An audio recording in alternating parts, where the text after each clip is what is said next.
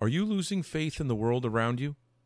Do you find yourself constantly asking why something is the way that it is? Do you wonder about God? Maybe you're disillusioned with church, but you still feel a call. Or maybe you realize that there has to be something more for you in this life. Pull up a chair and take a seat because you've arrived at the right place. The Human Conservation Podcast with host Reverend Corbiey Willett, restoring faith in humanity by exploring the paths of culture, history, nature, science, and spirituality, promoting human conservation through human conversation.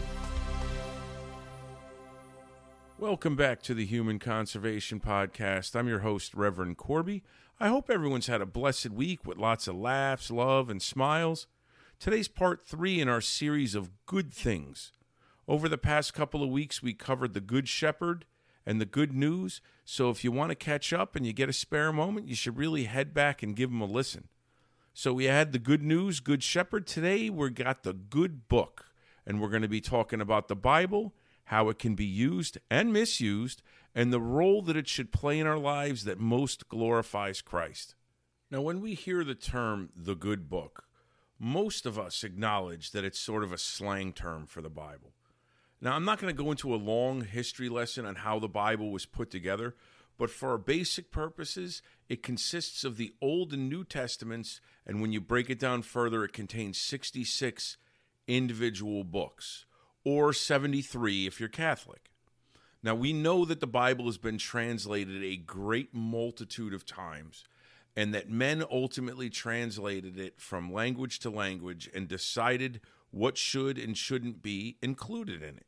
This obviously leaves the door open that there's a large margin for error. So, why is it the definitive word? Which translation should we be reading?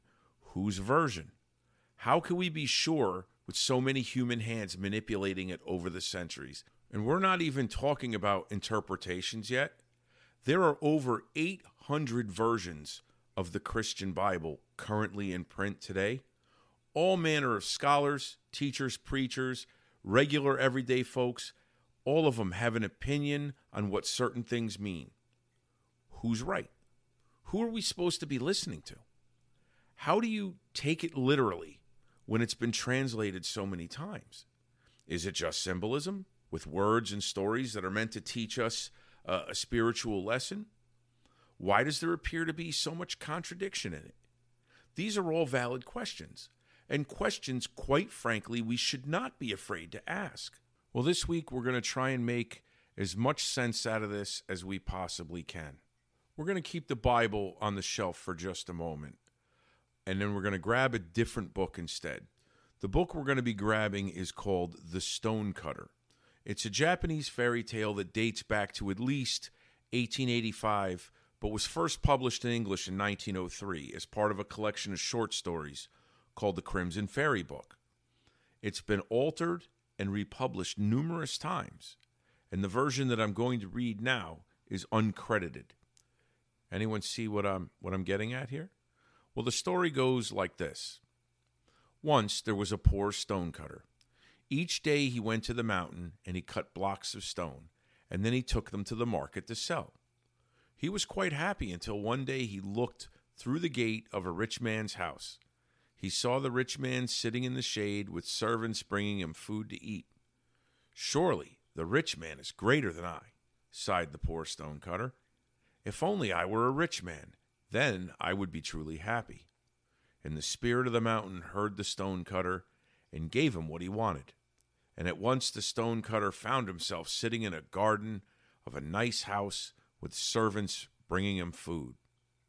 Now I will be truly happy, thought the stonecutter. But a few days later he looked out the window and saw the king's palace.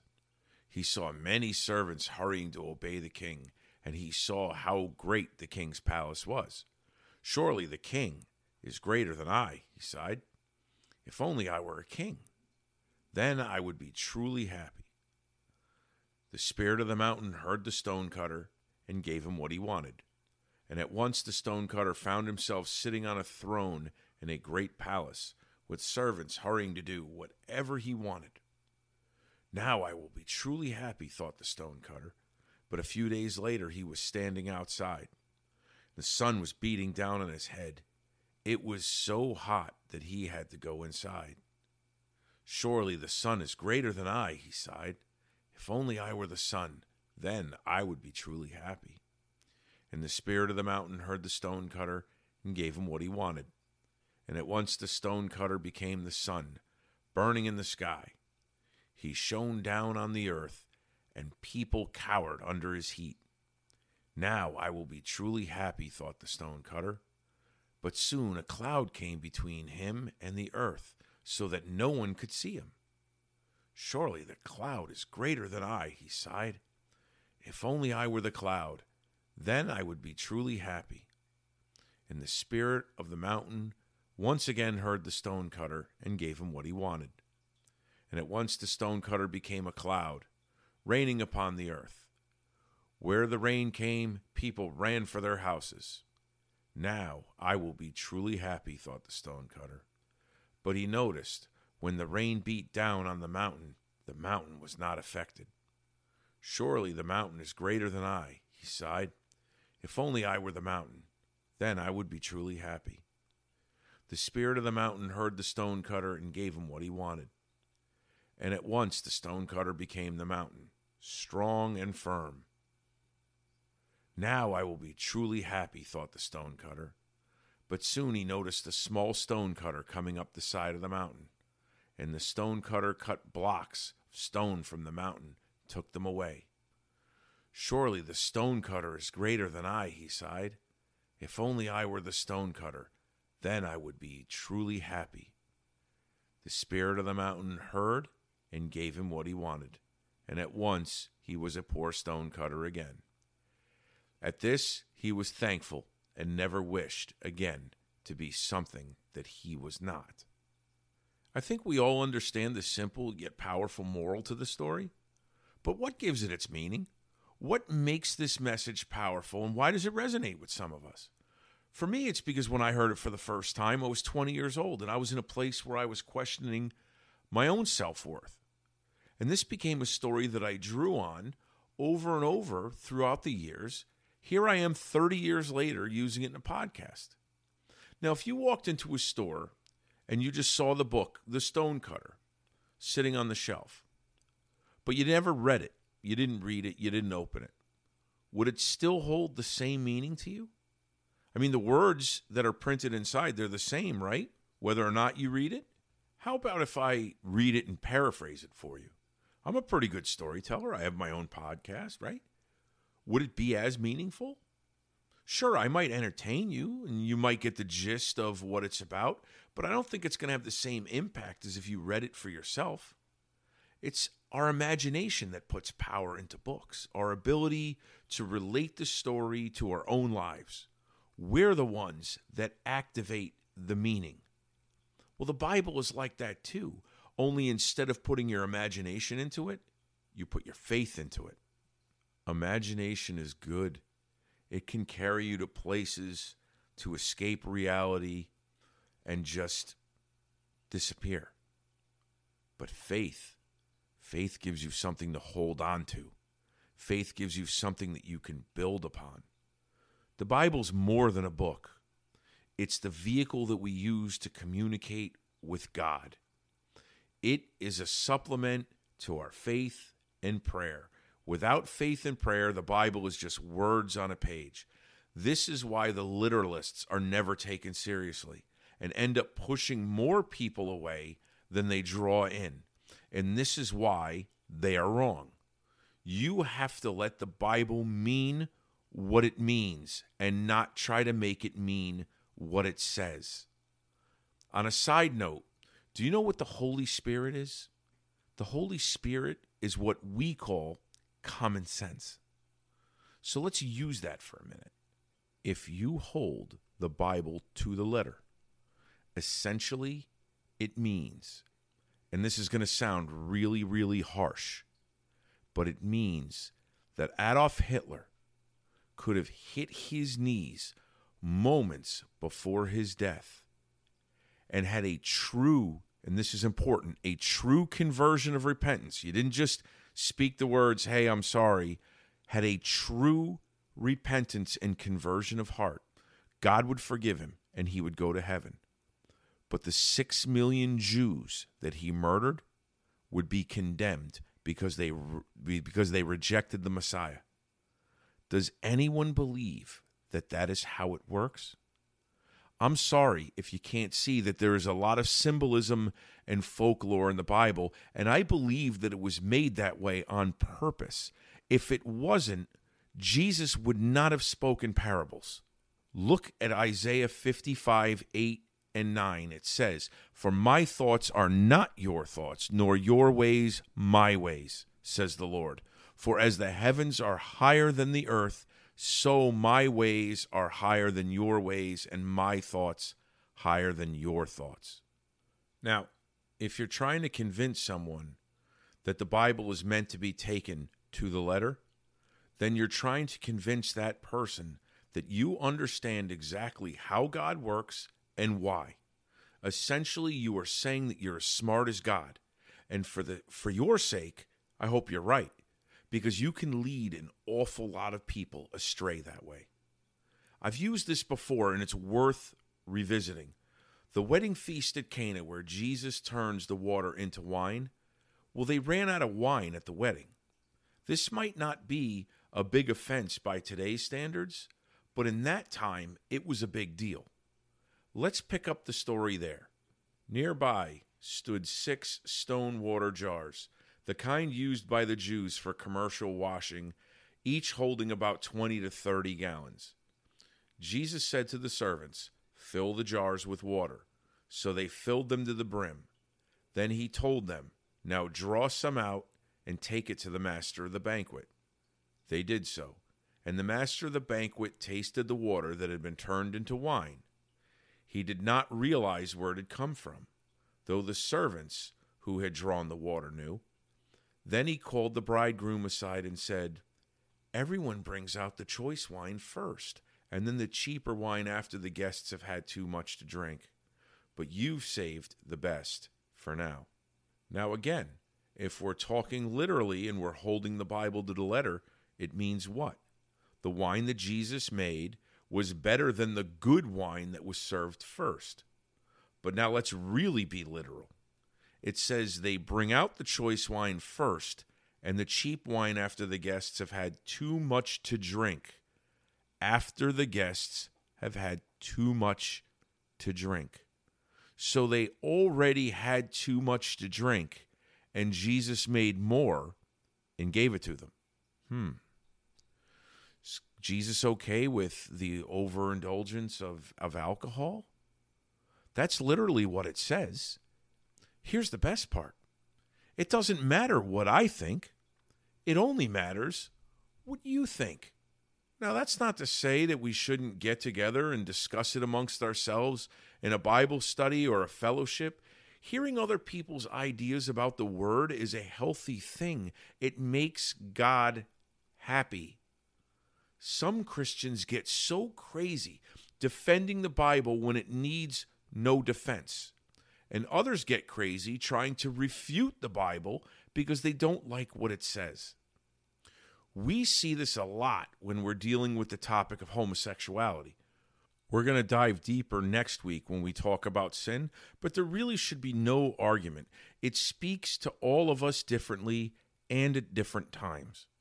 A lot of the problems that arise often come when people are trying to use the Bible to, to prove their point, to prove the existence of God or explain to somebody why they should be behaving uh, a different way than they are or why they should be doing something that they're not.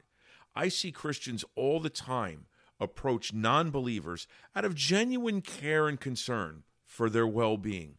And the answer is always God says, and then they quote passages of Scripture. And then they can't figure out why the person wasn't receptive. Well, the other side of it is people that claim to be atheists and they dig up all kinds of science to try and refute Bible stories. Uh, Goliath couldn't have possibly been as tall as he was, or Adam and Eve couldn't have possibly populated the planet by themselves. every animal couldn't have fit on the ark, or Noah couldn't have been 600 years old. You get all of this type of stuff. After that, you have the pick and choose Bible believers. Those are the people that take the things that they like about the Bible and hold them sacred and then just don't believe the things that they don't like about the Bible. Convenience Christians. It's not the atheists or the religious zealots that scare me, though. The people that scare me are the ones who hold the Bible in their hands and use the words to condemn their brothers and sisters in Christ. To take the words and sometimes twist them in a fashion that condemns another person is detrimental to the kingdom of God. And most of the time, it's done without the person even realizing what it is that they're doing. Again, this highlights the importance of reading the Bible for yourself. One of the most valuable things that you can do in your Christian walk, especially early on, is attend a regular Bible study. Discussing and debating the Word is often healthy as long as it's not bordering on disrespect. But something I must caution everyone about is showing up without reading the material. I can't stress enough how important it is to have your own thoughts on the scripture and not rely solely on others' interpretations. You may agree with them, that's not the point. Indoctrination has become a huge problem in this country, and the church is not an innocent bystander in this practice. Thinking for yourself, trusting in what you receive through your own prayer, your own reading, and your own relationship with Jesus is how to ensure that you are not going to fall into this trap. That's the heavy, serious stuff. Now let's let's have a little bit of fun with the Bible. That's right. Not only is it enlightening, but reading the Bible can be a fun thing too. There are many things that most people aren't aware of that have their origins in the Bible. When I take out my Bible, I become what I like to call a spiritual archaeologist, and the Bible's my dig site. I pray before I read that God will reveal something for me. And sometimes we can unearth some pretty cool stuff when we read the Bible. Let me give you a couple of fun examples uh, that I discovered just on my walk. Genesis 9, verses 13 to 17 read, I set my rainbow in the cloud and it shall be a sign of the covenant between me and the earth. It shall be when I bring a cloud over the earth, that the rainbow shall be seen in the cloud, and I will remember my covenant which is between me and you and every living creature of all flesh. The waters shall never again become a flood to destroy all flesh. The rainbow shall be in the cloud, and I will look on it and remember the everlasting covenant between God and every living creature of all flesh that is on the earth. And God said to Noah, This is the sign of the covenant which I have established between me and all flesh that is on the earth. Now, there's a couple of cool things uh, in that scripture. Uh, the rainbow has its origins in the Bible, and it's a symbol of God's promise to never flood the earth again. But it's not just a promise to, to you and me, it's a promise to all flesh, to all living things. It's a promise to our pets and the wild animals. So, all you nature lovers, God was thinking about all flesh. Even if you think it's hogwash, it was written more than 3,000 years ago, which means someone had the wherewithal to identify the rainbow with rain and flooding. And I think that's pretty cool to think about. How about this one? Leviticus 6, verses 7 through 10. This reads Then he is to take the two goats and present them before the Lord at the entrance to the tent of meeting. He is to cast lots for the two goats, one lot for the Lord, and the other for the scapegoat. Aaron shall bring the goat, whose lot falls to the Lord, and sacrifice it for a sin offering.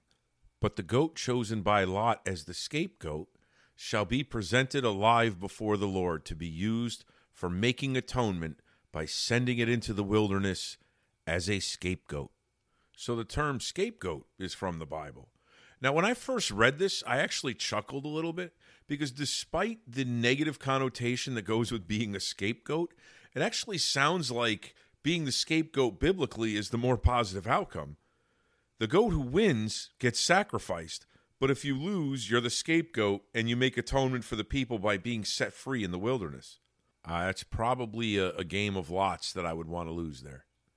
Ecclesiastes 3 reads There is a time for everything and a season for every activity under the heavens, a time to be born, a time to die, a time to plant, a time to uproot, a time to kill and a time to heal, a time to tear down and a time to build up, a time to weep and a time to laugh, a time to mourn and a time to dance, a time to scatter stones and a time to gather them, a time to embrace and a time to refrain from embracing, a time to search and a time to give up, a time to keep and a time to throw away, a time to tear and a time to mend, a time to be silent and a time to speak, a time to love and a time to hate, a time for war and a time for peace. To the younger people, that verse might not strike a chord, but to those of us that are getting up there, that's the lyrics to the Vietnam era song Turn, Turn, Turn by the Byrds. Funny enough, though, Peter Seeger gets credit for writing that, even though it dates back to about 175 BC. It's still a great song, though. I'm not going to sing it for you. But probably the most important discovery that can be made digging through the Bible is creation. There is so much debate on this subject, and science makes a lot out of why the creation story can't possibly be true.